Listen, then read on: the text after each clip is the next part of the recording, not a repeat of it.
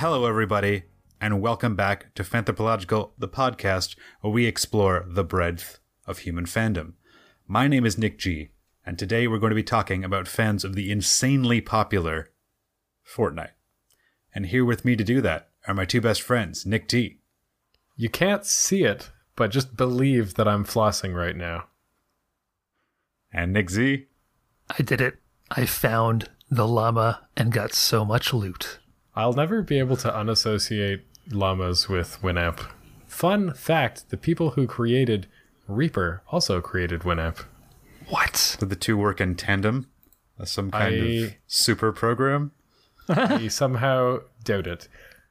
But that's okay, because we're not going to be talking about the super program that is Winamp plus Reaper. We're going to be talking about the super program that is Fortnite.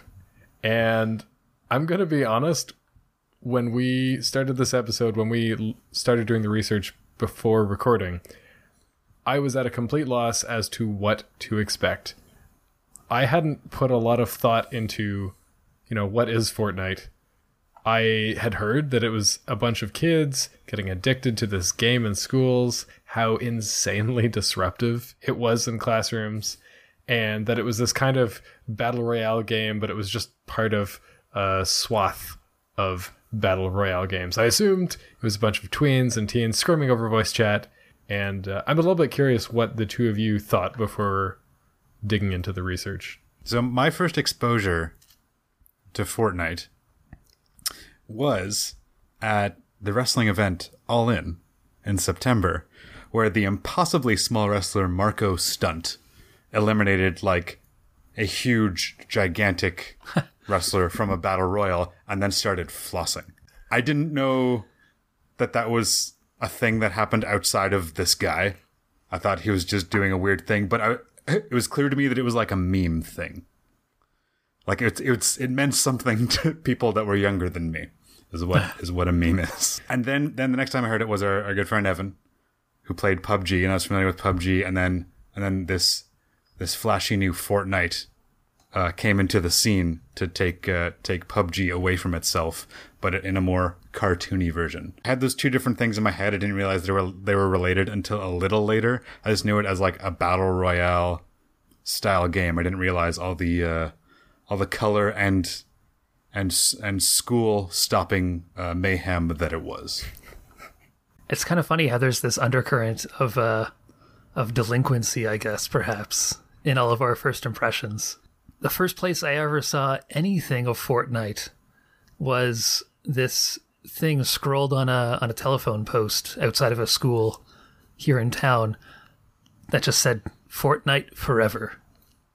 At the time, I had no idea what it meant, but eventually YouTube channels like Game Theory made all sorts of videos about Fortnite and, how it does this, that, and the other. Is it good? Is it bad? Et cetera, et cetera. So I learned a little bit about it from that, and my impression was that it was just this game that was taking the Minecraft generation by storm. It was this sort of second big hit for those who grew up with Minecraft and now needed something or wanted something a little bit more mature, and get guns in there and everything's automatically way more mature, right? Get guns, get good. One thing that I didn't realize about it till I started doing the research for this is that it's like Minecraft plus, right? Oh, absolutely. Like I didn't realize that, because I knew that it was like PUBG in that it's everyone's fighting each other with guns, and the play area gets smaller and smaller till there's one person. I didn't realize there was also a building element to it as well. I can't say that I completely understand the building element, but as part of the research, I was watching prominent Twitch streamer Ninja play some Fortnite, and it was to me almost incomprehensible how quickly things came together. Like, yes, you're wandering around a map, like you said, trying to avoid the storm, but all of a sudden, just ramps start building out of nothing and to nothing, but you're building things to protect you and things to get you places and ways to get above your opponents so you can attack them. I don't know how it works, but I'm thoroughly impressed by it. The most striking clip that I saw was two people engaged in a firefight while building stuff on top of each other at the same time, which I suppose is the logical extension of having both of those abilities in the game, but it was still pretty trippy. Followed, of course, by teenagers screaming, as previously mentioned. As we've learned, both by kids flossing up and down every street in the world, and adults continually running news stories on being befuddled by all the kids flossing on every street in the world, Fortnite is fairly popular. And to start out, it's probably not hard to attribute it to, like, ease of availability. It is free and on every platform. I think it's still in the process of being released on Android, but I mean, even to say that it's on iOS and to say that it's on PlayStation and Xbox and Switch, I don't think it's on 3DS, but that's not important. It's on every platform, and it's not just free, which is obviously a factor, and it's not just on every platform. It's cross-platform. There are few games that you can play if you have a PlayStation and your friend has an Xbox that you can just do that. It's hard to overstate how popular Fortnite is because, you know, as somebody out of touch with the youths of today, it's easier for me to say, it's crazy popular. But one of the articles that I was reading was talking about how popular it is, and it used the comparison of other games of this era. It's this article from SVG, and it talks about the untold truth of Fortnite, and it's mentioning, as an example, it compares it to Hearthstone. Hearthstone is another free-to-play game that took 3 years to get to 70 million people. League of Legends, which I believe is also free-to-play, or at least partly free-to-play, has 100 million monthly players, but that's 10 years old. Fortnite, as of June of 2018, which is now last year, has 40 million people who log in at least once a month. That means we're talking like 40 million in the past year compared to 100 million over 10 years. That's a very clear indication that there's something ridiculous going on here. It's a couple of factors. Like, it's obviously the battle royale style is a fun way to play. Also, you have the creation aspect, whether it's used for attack or to create an actual fort to protect yourself. You know, there's an aspect of like, oh man, check out my place. Was it in your note, Z, that it was talking about the person who just decided to build a place and still ended up in the top 20? Yeah. There's this article on futurism.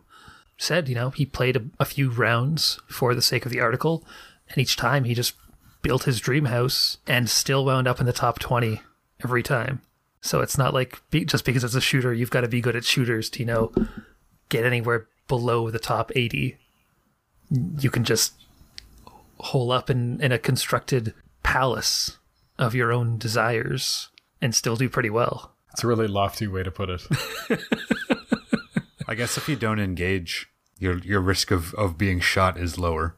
Even though, unlike Minecraft, it's not necessarily permanent, or it's not permanent at all what you build. As far as I know, it disappears once the round's over. But there's an option to, or it's automatically recorded, one of those two. So, I mean, if you build something fantastic and have it recorded, you can just upload that, and it might as well be permanent. So there's that aspect to it as well, that shareability. And customization in the house that you make, and also in the costumes or what have you can buy, earn or buy. I'm going to take a quick step back from costumes, but talking about characterization, because I did not know, and looking at the show notes, Z was also in this camp. Did not know that when you play in the game, you are assigned effectively a random character to start. And that kind of blows my mind because there's a lot of talk about diversity and inclusivity in gaming. And obviously you can't just give somebody a random skin and cool, there you've got it. You've solved the problem. There's no racism. There's no sexism. But it's amazing how that changes the game. It like you don't assume anything about the particular players you're with because their appearance doesn't reflect who they are as people. It also creates, I guess, interesting problems where if you're really upset that you are portrayed in a particular way, you can solve the problem by earning whatever you need to get a different skin or by paying money, which plays into what you were talking about, G, with being able to customize the characters. Because the actual character that you portray is randomized, choosing the costume is a matter of your own personal customization and maybe reflection of your personality. Yeah, so if you want to be Thanos and, you know, reenact the snap and just win the round, then, yeah, go for it. One of the things that I think makes it really popular is how accessible it is. We talked about how it's on every platform and how it's cross-platform, and that already does huge numbers of things. But also, it's accessible in the sense that it's free. It's accessible in the sense that you can play it on any platform. Accessible in the sense you can play it anywhere. If that is the classroom, great. Unless you're a teacher, in which case you've got a problem on your hands that is probably rivaling fidget spinners. Probably worse than fidget spinners, to be completely honest. I think Fortnite's proven to have more longevity than fidget spinners at this point. About 2 years. Or it hasn't even been 2 years. If you're a physics teacher or like an algebra teacher, calculus teacher, trig teacher, you can like make some word problems around Fortnite, I think. So you can try to be hep with the kids.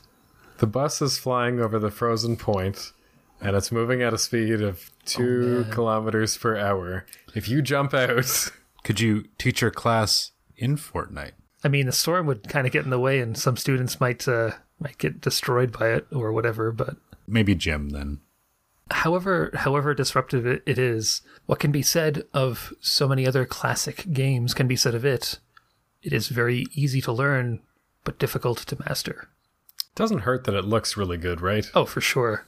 It just looks like a ball. Looks like a lot of fun. Like it could be on Cartoon Network. It's like, what if you took Red versus Blue but made it with like Pixar? Well, every time I look at Fortnite, I can't help but be drawn back to the parallels of, say, Team Fortress 2, where instead of going, say, the PUBG route, where Team Fortress Classic would have gone, they decided to go with a different aesthetic. And so you have this very, not cartoony, but like fun kind of look to it. Nor is it like especially violent or explicit. Cartoon violence, you're shooting people and blowing them up, but not in the sense where body parts are dismembered or obscene parts of her exposed or anything like that. And I'd read that the game started off very different than that, but it didn't end up that way. It started as in 2011 as sort of a sequel to Minecraft, where you'd build your fort during the day to protect yourself from the zombies coming at night. 2017 they pivoted and added Battle Royale. I didn't know before we did the research that there's a game, like a Fortnite game that is not Battle Royale. What? Yeah. It like started out as sort of like a Left 4 Dead crossed with Minecraft, like G was saying, the whole prep for a night of zombies. And it's kind of funny. It reminds me so much of Goldeneye and how Goldeneye 64 and how the multiplayer there was just like an afterthought as well. Somebody in like the last month of that game's development just threw it in. And here's Epic Games. 2 decades later, games have been made, but like with a few little tweaks. I think that somewhere it said it took them 63 days to build the Battle Royale version of the game. Really? Yeah. Very, very quick. We talked about its popularity, especially with young people. Let's delve a little more into that and talk about Fortnite as social media, the today's modern MSN Messenger, if you will. I feel like you've just dated yourself. If this is the first time I've dated myself on the show, I am proud of that. There are many games that come to mind when I think of social gaming. I think of games like somehow Overwatch, but maybe casual, or Team Fortress 2 played casually, or World of Warcraft. Games that are either quick to play relatively, or games that are immersive in a sense that they allow you to build communities. So any sort of giant RPG, MMORPG. But Fortnite didn't ever seem like that to me from the outset. So I was surprised to read reports of different authors playing games with their 12-year-olds friends. The thing that blows me away so much about the idea of Fortnite as this social media platform is just like you said, T, there's so many other games where people get together, they play together, but there's just something about Fortnite that makes people just want to be there, you know? As psychologists might say it, or sociologists probably might say, it makes it a third place, a place that's not home or work/school, but that you want to be, like a coffee shop or, you know, some cool hangout nightclub place. It's a video game, and apparently it's just like this thing that people enjoy doing while they're conversing with other people. They'll have conversations during the game that, you know, break every now and then for somebody to, like, shout out, bogey at your six or whatever. But it's just like, you know, you just go down to the corner of Fortnite and grab a malt, enjoy a little chat. How much of that do you think is a result of the world that we live in having changed? The world that we live in is constantly changing. But when I think back to my childhood as an example, even though I chose to stay indoors a lot because I'm a huge nerd, my parents and many parents of that time still encouraged their kids to go out and play. And it's not that that's no longer the case today, but I feel like we've become a very protective society. And as a result, there are maybe less spaces for younger people to have that third space in. I don't know how that applies to older gamers, but it seems to me that there's this curious question of, is the lack of third places available to younger people part of the reason that Fortnite is now so popular? Hard to say. Like, I am not a parent, so I do not know what goes into that in terms of, like, protectiveness, overprotective, underprotective, somewhere in between, ideally. But if I had to guess, it could be that, like, the younger generation just doesn't want to explain themselves all the time. So, you know, they could go out to Starbucks, plug, and be like, hey, let's all meet there and just, like, enjoy a nice frap or cold brew, whatever, and, like, talk about stuff. But if they do that, you know, they're going to have to answer, like, okay, I'm going out to meet this person, be back, whatever. But as an alternative, they can just grab their phone, go to their room or anywhere in their house, apartment, whatever, plug into Fortnite. Parents look over, oh, they're just, like, watching a cartoon or playing some crazy game. I think if it didn't have the building aspect to it, then it wouldn't be nearly as popular as, like, a hangout space. But I think the idea of, as I said before, literally, hey, come over to my place that I built, explore the Fortnite island. As far as I know, the multiplayer battle royale is not, like, heavy on the story, but because of the seasons and how, like, every 2 weeks there's some sort of update and every couple more weeks there's, like, a major change to the landscape or whatever, there's some lore about the island and the various locations that tries to tell a kind of story. I know that it never quite stops changing. Yeah. Like, there's always something going on not that long from now. Yeah. To keep your attention. Yeah. And which makes it a great place to go hang out, because then, like, you run out of stuff to talk about, you know, real world stuff. It's like, hey, did you notice this new thing here? Or did you notice the tomato head mascot got, like, blown away by the meteor and it's now landed over in Loot Lake or whatever. The sense of wonder and exploration that we might have had as children exploring totally mundane things is now virtual. Like, sorry, yeah. They're mundane because life is mundane, but to us they felt like more potentially because they were using our imagination. In this case, you can apply your imagination in a different way in a virtual world, and you're exploring that together with other people. You're experiencing that together with other people, and it's a shared experience that can never be replicated, because if you weren't playing in season 6, then you weren't there when the meteor... Like, nobody call me out on that. I do not know my Fortnite history. But yeah, but you're right. There's an element of, like, you gotta be there. Like, there's a timeliness factor to it. Like, very few things on television. Television has no timeliness. But I mean, yeah. But I mean, I get it. I get the impulse. Obviously, it's a one player, then your story, not, you know, a massive online space to interact with people. But this is what Final Fantasy looked like to me when I played it when I was young. I was like, this is incredible. I want to live there. Well, so then it seems like the difference between that Final Fantasy world that like you wanted to live in G and the Fortnite world that so many young people apparently want to live in now is that change. I remember at the end of 2018, they'd announced that like a specific build mode or builds something had been added or would be added to the game. So like there's another mode to Battle Royale now that apparently has more to do with building. Build the highest building in 2 minutes. Well, even then, like I feel like this maybe veers off a little bit into psychology and my guesses and theories on what, based on what little about that I know. But it seems like one of the biggest things, whether you look at this as a social media platform, whether you just look at it as this game that is phenomenally popular, it feels like Epic Games just like tapped into the exact right amount of time for things like updates roughly every 2 weeks, game rounds, 25 to 30 minutes.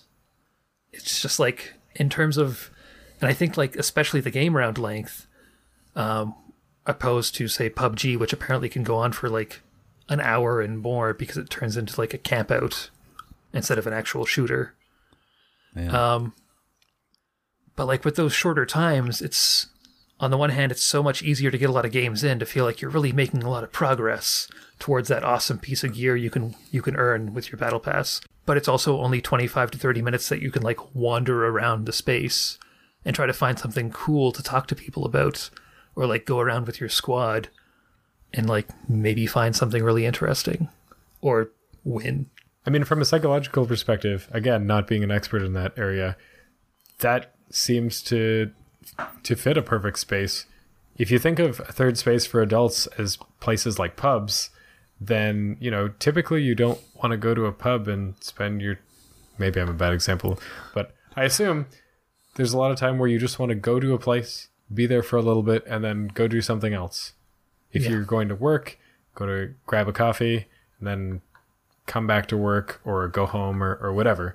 And all of those things that you've described makes it very easy to do that kind of thing. Makes it very easy to just drop in or drop out. You don't have to be competitive. And because it doesn't have to be competitive, that makes it great as a social space. I don't know about you, but the last time I went out to grab a meal... to sit down with some folks, someplace where I wasn't at work or at home, I didn't have to beat the crap or shoot anyone in order to get that table, and I didn't have to be good at that either.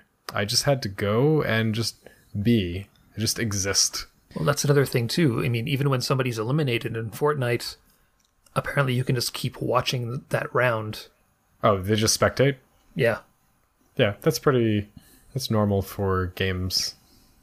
But like as an ability to do. And also too, like a lot of the social interaction is probably just two friends are playing Fortnite and they're not talking about Fortnite, they're just talking about whatever.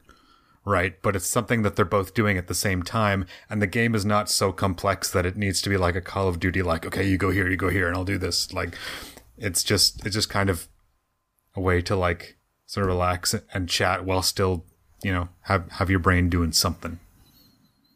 Yeah, and if you wanted to make new friends, either intentionally or unintentionally, you just play the game and you run across people. You know, much in the same way that if you were, I don't know, playing a game, playing a game of soccer out in, just like, and some people were like, hey, do you want to play a game? Or basketball might be a better example. Mm-hmm. If you were at a court and just wanted to play and some people approached you, you'd be like, yeah, okay.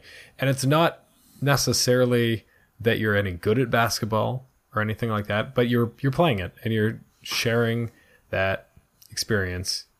You're not playing Fortnite to play Fortnite. You're playing it because that's where people are and you want to be with other people. I want to be with other people. Clearly I should be playing Fortnite as opposed to hearing people scream into the microphone about Overwatch. Fortnite has become somewhat famous for the multitude of dances. I mean, they look familiar to me. They're just taunts from a wrestling game, but all dances. But it's you know, Fun way to bond in person.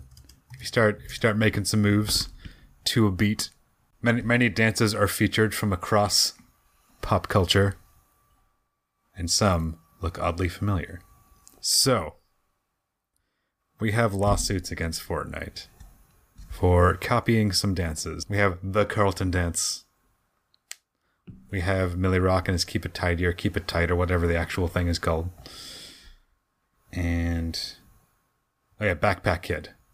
Yep. Inventor of the floss. Like, we're not talking that, oh, this is some little thing that some people know. We're talking William Jackson Harper, who you may know as one of the cast of The Good Place. Like, there's Instagram clips of him teaching Ted Danson how to floss. Yeah. Right? That is the world that we live in. This isn't just some kids. This is everybody. Everybody is learning how to floss.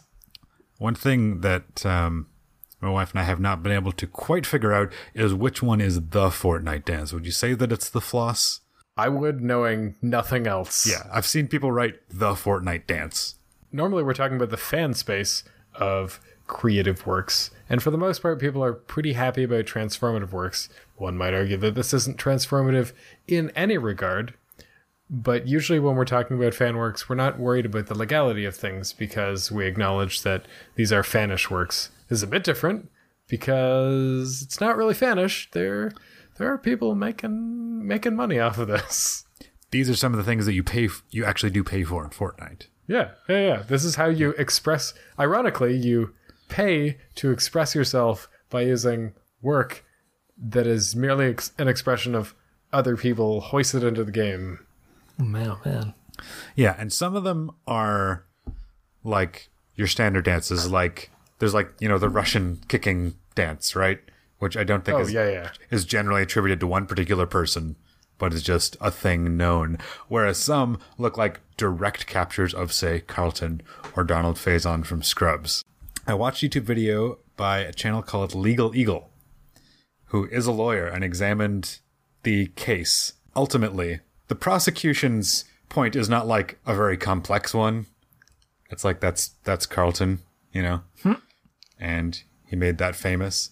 But copyright's really weird because you can copyright a dance. Oh, okay. But if it is a simple or social dance, you can't. So you can't do like the Watusi or the Twist or any of those songs from that song in Blues Brothers. Yeah, like a waltz or a foxtrot or a plie in ballet. You can't copyright those things, right? Because they're basic components of dance. In 1976, the copyright law was extended to include dancing.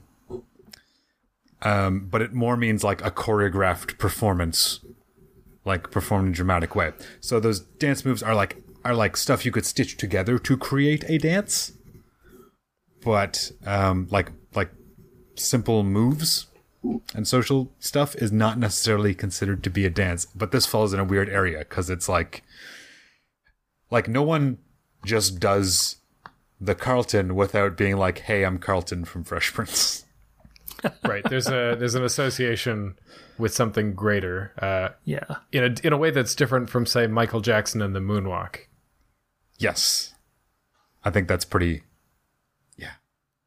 Because, like, we associate Michael Jackson with the Moonwalk, as an example. Or even the lean in Smooth Criminal. However, the lean in Smooth Criminal is actually a feat of technology and possibly choreography. So even that is probably covered. Doing some of the research, I did watch 12 minutes of just some of the dances from Fortnite. And there's definitely one in the game that is kind of like Thriller. But just kind of, which makes me think that Thriller is a copyrighted dance. I would believe that one. Because there's a whole set of movements to it. Yes, it's complex. Maybe could be said to have a story to it. Maybe. One of the biggest problems that I remember reading about specifically for the prosecution's case is that it's really, really difficult to pin down the original creator of these dances. Like the Carlton, the actor. The Carlton wasn't even the actor. Alfonso Ribeiro. Ribeiro. He said it was a combination of Courtney Cox and Dancing in the Dark, and of Eddie Murphy. Yeah. according to him. But the direction he got was Carlton dances. Yep. And then he did that. Much like Annoyed Grunt. But that's an important part of the copyright, you know? It's got to be the person who invented it. Even Backpack Kid. Not the first instance, not the first recorded instance of a dance that involves those motions. But the interesting thing about these dances is that they are now social signifiers to other Fortnite players, and the meaning that they had when they were put into the game kind of doesn't matter anymore. The meaning that they had before the game doesn't matter either. Is it the Carlton dance? Nope, it is the Fortnite dance. And even that doesn't matter, because all that matters is that you know that it's part of Fortnite, and I know that it's part of Fortnite. And we have a shared connection, just like at a con, even if we don't know anything else about each other. Let's get to our conclusions on Fortnite, and let's start with T. I'm going to say that I'm coming to Fortnite with a much more charitable impression of it after doing all the research. As soon as I started to see some of these articles about it being a third space, and also actually watching some gameplay as opposed to hearing things, I gained a much greater appreciation for it as a place to hang out, and also got a better appreciation of the quality of the game, because possibly in earlier versions of the game it didn't look as nice. It's a little more rough around the edges, but now it looks really good. And so I think it's actually at a point where I would give it a shot. I don't think that I would necessarily play it all the time, but I'm curious enough to kind of dive in and get a better understanding of the game and the players and the environment firsthand. Then I can also stop just saying it's like that Minecraft PUBG game. Being an only child playing a bevy of one-player games, I'm not super into online multiplayer competitive games whatsoever. However, I am actually interested in playing the story mode of Fortnite, which unfortunately I don't think is the free part, but I'd much rather enjoy Fortnite in a game where I'm progressing through a story. And the fact that in the Battle Royale I have to come in having missed a bunch of stuff already annoys me, even though that is how probably almost everyone experienced the game anyway. I mean, it does seem to be a majority young people and stuff, and I don't condone yelling of any kind at any time. But I like to try the single player. Like the game just looks fun. It looks like a fun experience to be there, to have an avatar, to shoot a bunch of stuff, to build a bunch of houses, and do a bunch of dances. Well, after doing the research for the episode, I didn't actually watch any gameplay. I wouldn't say I had my heart set on it, but I was stung by the idea of playing the game a little bit. And that sting site swelled up quite a bit. But it's since gone down, feeling a lot better now. Once it comes to Android, I'd be willing to download it and give it a shot. But it's not something I'm terribly interested in. I'm kind of curious about the lore angle of it, and just, even if it's not really storytelling in the same way as an RPG or something like that, I'm just curious to see how Epic handles whatever lore around the island, and, the happenings of the game world and how they unfold, even though it's not necessarily story-driven, is interesting to me. And as you can see, you clearly have the curative Z, the arguably transformative T, and the participatory G in these circumstances. Those, of course, are our thoughts on Fortnite. If you'd like to give us your thoughts or tell us why our thoughts were incorrect, check us out, Facebook and Twitter, and yell at us. If it's in words, I don't mind it as much. So, hit your caps lock and start typing at the next cast on Facebook and Twitter. If you want to hear more of this show, all the episodes are available at phanthropological.com, on Spotify, or on the podcatcher of your choice. If you'd like to rate and review us, that would be fantastic. And hit subscribe so you get a brand new episode covering a brand new fandom every Friday. Guess that leaves just one piece to this puzzle. I wish it was a puzzle. That would have been a great segue. But that is the famous last words, in case you were wondering what we're going to cover next week, as the bus balloons over Fortnite Island and goes off to another island. Next week, we are going to be talking about fans of The Office And by that, I mean the North American program, but maybe we'll talk a little bit about the United Kingdom one as well. So, gentlemen, what are your famous last words about The Office? I've heard a lot that people... The Office is one of those shows that people will just watch endlessly. They'll watch it all the way through to the end, and then when it gets to the end, they just start over. And my question, I guess, is why don't people do that with Parks and Rec? Because it's better. Bouncing a little bit off of G's point there, I gotta say, as far as this sort of like mock documentary style sitcom sort of formatted show, I'm way more familiar with and way more into Parks and Rec. I think I've maybe seen like 15 minutes of The Office, the American version. I've seen all of the UK version, you see. Anyway. So I'm just going to throw out a softball for myself, pitching to my future self at the bat. Is there any The Office cosplay? We've talked about a lot of different shows on this show, and in particular last season we talked about M.A.S.H. We talked about how one of the factors that makes M.A.S.H. popular was its timeliness in the media landscape and its content. And I want to know if The Office, if the majority of its popularity is just kind of being in the right place at the right time and being good, and if The Office will stand the test of time, or if it shows signs of it already, the fandom just dissolving. That is this episode of Phanthropological for this week. So until next time, we'll talk to you next time. Goodbye, everybody.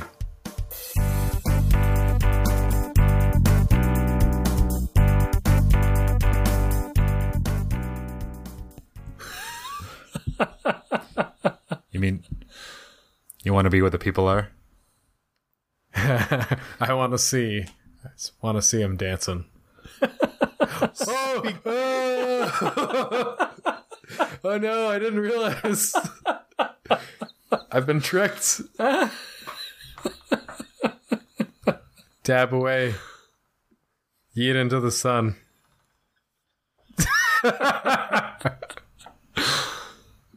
Speaking of dancing.